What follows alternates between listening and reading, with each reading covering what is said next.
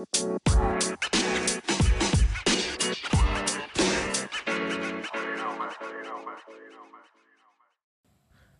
sob, apa kabar semuanya? Gimana uh, bisnis lancar bro? Hidup aman? Aman lah ya. Uh, pagi ini kita ingin ngobrolin sesuatu yang sering ditanyain sama teman-teman yang baru pada mulai bisnisnya dia. Umumnya banyak yang nanya sama gua mengenai bagaimana sih milih partner bisnis. Gua mantep. Ini emang pertanyaan dasar yang sangat penting untuk kita karena memang uh, medan bisnis itu sering kali kita rasakan bahwa ini mesti gua arungi dengan seorang paling tidak partner gitu dan medan bisnis ini nggak nggak nggak mudah jadi jangan pa pastikan bahwa partner yang akan bersama kita ini akan memudahkan jalannya bukan memperberat jalannya kan that's the whole idea of be having a partner gitu jadi uh, eh, gue akan coba share uh, pengalaman nih, pengalaman gue selama 19 tahun ini berbisnis dengan partner yang sama si Udah Hanafi tuh. Oke, mari kita mulai bro. Jadi sebenarnya kalau kita pikir-pikir, milih partner bisnis itu ya sama juga mirip lah paling tidak. Mirip dengan milih partner hidup kita. Istri misalnya gitu kan. Uh, dan bahkan sangat berhubungan sih sebenarnya connected ini tuh. Uh, karena gue inget dulu bapak kos gue di Cisitu Bandung tahun 95 dia pernah ngomong sama gue Ben katanya uh, kamu tuh harus sabar nanti dalam memilih dua hal. Satu milih istri dua milih pekerjaan karena dia bilang nih kalau lu milih istri yang benar, pekerjaan lu jadi enak, jadi nyaman. Dan kalau lu memilih pekerjaan yang benar, nanti istri lu juga jadi nyaman. Kehidupan lu akan baik-baik aja. Itu kata dia gitu. Dan uh, kembali ke ngomongin partner, milih pekerjaan, kalau pekerjaan itu berupa bisnis dan punya partner, jadi kebayang kalau partnernya salah itu bisnis nggak akan nyaman kehidupan lu juga akan bermasalah. Jadi eh, ini sesuatu yang memang eh, harus agak hati-hati memilihnya. Cuman seperti apa pun di bisnis, jangan terus jadi menunda lu untuk melakukan sesuatu. Oh takut nih gue milih partner takut salah, gue milih partner muter-muter tiga tahun nyari partner kagak jadi-jadi bisnisnya gitu. Ya nggak juga. Ini tetap ada ada semacam apa ya harus ada keberanian ya. Gue pilih partner ini mungkin kemudian gagal. So lu, lu tahu sekarang bahwa partner seperti apa yang gak, jangan lu pilih gitu kan? Jadi mindsetnya tetap harus berani nyoba. Jangan sampai hanya karena ingin mendapatkan partner bisnis yang bagus kemudian lu menunda bisnisnya. Itu jangan sampai kejadian Oke, jadi seperti apa saran gua yang bisa gua berikan ya?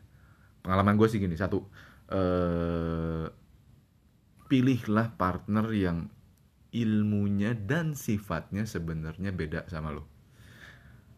Ilmunya bisa saling melengkapi sama lo. Sesuatu yang dia nggak bisa, lu bisa. Sesuatu yang lu lemah, dia kuat. Sesuatu yang lu kuat, dia lemah. Jadi lu benar-benar bisa saling melengkapi. Jangan pilih hanya karena misalnya nih, lu seorang desainer. Enak nyambung nih ngobrol sama desainer lagi. Wah gue udah jadiin partner aja nih sama-sama desainer. Hmm, hati-hati. Karena kalau misalnya uh, lu desainer dia desainer ternyata sifatnya terlalu mirip ngapain dalam satu perahu lu punya dua orang yang sifatnya sama kalau dua-duanya jago ngayuh misalnya gitu kalau di perahu terus siapa yang ngarahin? Enggak jadi nggak bisa nih. Lu mesti berpikir bukan masalah kenyamanan aja. Nomor satu adalah efektivitas dulu. Dua orang ini ketika bekerja sama kalau hasilnya cuma satu tambah satu jadi dua berarti wrong partner men. Lu harus bisa cari orang yang berbeda.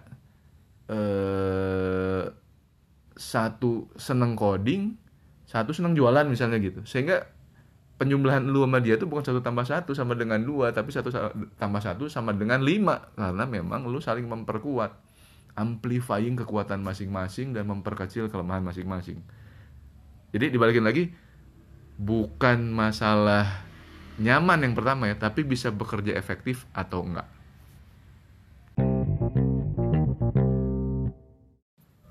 Selanjutnya mungkin lu harus cari partner yang punya kesamaan nilai, shared value, visi yang sama.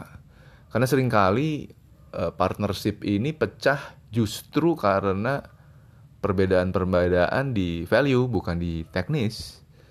Uh, karena setiap kali lu membuat keputusan-keputusan dan sering kali kita harus berdiskusi bersama gitu keputusan ini diambil bukan karena masalah efektif dan efisiensinya saja, tapi hati lu serak nggak nih sama keputusan ini berdasarkan value yang lu miliki. Kalau seseorang di antara berdua ini merasa nggak serak di value-nya, itu sering kejadian keputusannya dibuat tapi di hati dia agak mendem tuh. Jadi eh, coba cari dan sensitif aja jujur aja gitu. Kalau misalnya salah satu tuh visinya tuh adalah bisnis itu adalah dunia akhirat yang satu dunia doang. Apalagi cuman akhirat doang bisnis itu. Wah kagak akan nyambung. Kagak nyambung. Lu berdua harus obrolin di awal dan ngerti bahwa kita berdua sepanjang jalan punya visi yang sama. Itu penting banget untuk jadi pertimbangan di awal Nah, lalu coba cari partner yang bisa bawa network karena basically bisnis itu kan uh, fondasinya adalah membuat network yang luas. Jadi kalau lu cuman punya partner membawa dirinya sendiri sebenarnya ada sebuah kerugian tuh. Masih lebih baik kan kalau seandainya ketika lu cari partner satu, dua partner, tiga partner, mereka bukan hanya membawa tiga orang, tapi membawa network dari tiga orang atau network dari dua orang. Itu akan sangat membantu dari awal sampai akhir. Contoh di awal nih. Seringkali permasalahan di awal adalah modal kita belum cukup. Ternyata teman kita punya network yang bisa mengerjakan pekerjaan-pekerjaan itu dengan uh, biaya lebih murah karena teman-temannya dia. Atau karena networknya dia bawa, teman-temannya dia bawa, bahkan bisa bayar mundur. Uh, ini sangat menguntungkan lu di awal. Jadi jangan sampai bener-bener ini cuma cuman bawa badan do doang nih partner nih, ya agak rugi nih. Ya agak rugi. Jadi cari partner yang memiliki network-network yang bagus. Salah satu hint yang mungkin bisa kita pakai juga adalah Coba cari partner yang tidak banyak membawa masalah pribadi atau hutang-hutang masa lalu. Mau hutang duit kek, mau hutang masalah kek, belum selesai. Coba jangan cari yang seperti itu. Karena bagaimanapun tujuan kita itu adalah bisa membuat organisasi yang bisa akselerasi cepat. Dan untuk akselerasi cepat, kalau dalam bahasanya mentor gue dulu nih, uh, dia dia bilang bahwa dan satu-satunya cara agar organisasi kita bisa lari cepat adalah kita banyak memandang ke depan. Gak mungkin kita bisa lari cepat, bayangkan lu lagi berlari, tapi lu ngeliat ke belakang sama ke samping. Lu ngeberesin masalah-masalah masa lalu sama masalah-masalah present yang kebanyakan. Lu gak akan bisa berpikir panjang jauh ke depan punya visi-visi yang mengubah dunia tuh. Kalau seandainya memang baggage yang lu bawa which is partner lu juga, itu mengajak lu untuk ngeberesin masa lalunya dia. Repot kan?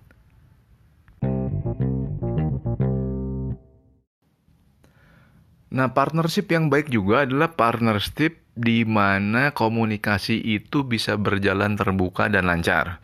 Jadi partner yang kayak gini nih yang kita cari di mana uh, lu bisa kadang-kadang marah sama dia, lu bisa negur dia, lu bisa berbeda pendapat sama dia tanpa kemudian jadi masalah yang berlebihan. Ya semua orang mendengarkan dan semua orang mau berubah. Uh, termasuk dia boleh dong negor lu atau mengingatkan lu gitu. Dan lu pun harus bisa menerima itu. Ada nggak chemistry seperti ini? Ya kayak chemistry ke istri itu. Kalau sama istri pun kan sama gitu ya. Gak boleh kita mendem masalah apalagi untuk organisasi seperti perusahaan kita. Karena kan basically perusahaan itu jualnya itu adalah solusi bagi konsumen. Itu yang kita jual kan, sebuah solusi bagi konsumen. Lah, elunya aja nggak bisa memecahkan masalah-masalah di dalam perusahaan sendiri. Gimana ceritanya kita mau memecahkan masalah konsumen? We're going to be too busy memecahkan masalah di dalam, memendam masalah di dalam, dan kita nggak akan bisa menghasilkan solusi-solusi jangka panjang, visi-visi yang akan mengubah perusahaan lu, bahkan mengubah dunia gitu, ketika lu sebenarnya tidak berhasil memecahkan masalah-masalah di dalam. Right, man?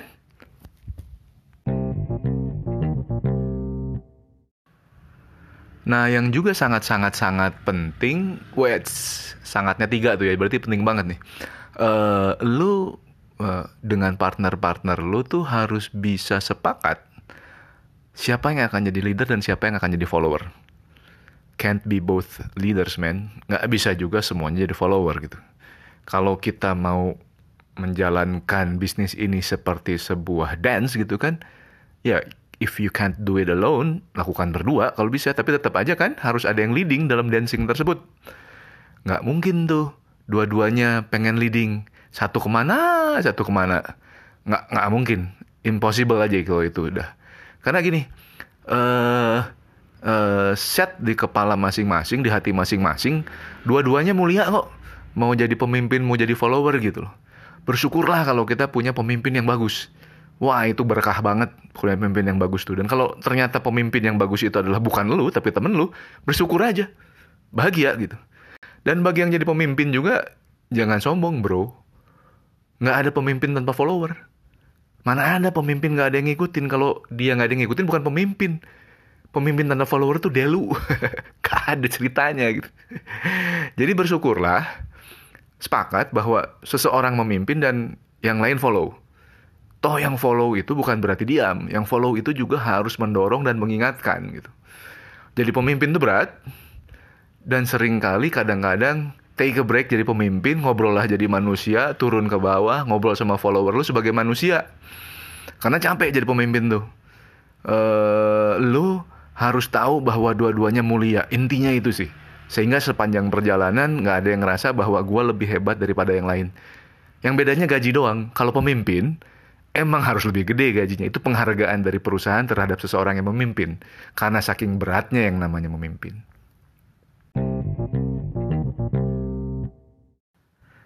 Nah, yang terakhir mungkin dari gue nih, ngingetin aja bahwa nggak semua orang kok harus jadi partner. Untuk membantu perusahaan kita, kan orang bisa jadi pegawai, benar nggak? Orang bisa membantu kita tetap sebagai teman bukan partner. Sebagai penasihat juga boleh. Jadi nggak perlu semua fungsi karena lu anggap penting harus ada partner di situ gitu. Ya nggak gitu juga kali. Uh, partner itu dipilih berdasarkan uh, tadi orang yang networknya luas, orang yang fungsinya penting sekali itu itu partner gitu. Kalau semua jadiin partner, ntar kejadian kayak gue dulu tuh, gue pernah punya zaman dulu masih muda, perusahaan pendirinya 9 Umur perusahaannya berapa? Tiga bulan. Bubar habis itu. Kenapa? Susah manage kepala 9 co-founder tuh. Nggak semudah itu. Jadi, eh, pikirkan bahwa partner itu sebenarnya sesuatu yang spesial. Partner itu sesuatu yang memang dibutuhkan karena sangat-sangat penting sebagai partner. Bahkan gitu loh. Bahkan kalau memang ternyata di tengah jalan lu punya pegawai dan bagus sekali, ya kenapa juga sih nggak kasih aja share ke dia, saham ke dia. Nggak masalah, jangan pelit-pelit amat juga sama yang namanya kepemilikan saham gitu. Toh ntar meninggal juga ditanya sama malaikat tuh man robuka siapa Tuhan lu? Bukan siapa partner lu? Atau berapa besar saham lu? Nggak ada ceritanya gitu. So untuk nutup ini ya uh, eh, gue pikir uh, banyak sekali pertimbangan untuk memilih partner. Beberapa tuh berapa ya? Tujuh poin sama gue tadi udah gue uh, share. Akan mungkin ada poin-poin lain. Boleh di share juga sama teman-teman. Uh, pikirkan dan mungkin zaman berubah bisa jadi cara milih partner berbeda ya. Mel namanya bisnis nggak pernah punya satu formula khusus untuk situasi dan waktu yang khusus. Tapi anyway, mudah-mudahan itu semua yang tadi itu bisa ngebantu teman-teman. Coba pikirin, coba bawa tidur, coba bawa sholat, coba bawa mikir gitu ya. Uh, mudah-mudahan uh, membuat teman-teman lebih firm, membuat keputusan tentang partnering dengan siapa. Dan ingat, jangan sampai nyari partner ini membuat lu jadi lama memulai bisnis.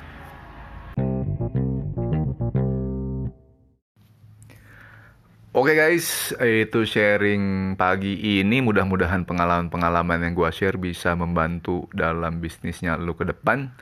Uh, maafin kalau ada salah-salah. Uh, kita ketemu lagi dengan pertanyaan lain, dengan sharing lain. Mudah-mudahan bisnis kita semua manfaat ya bro. Assalamualaikum.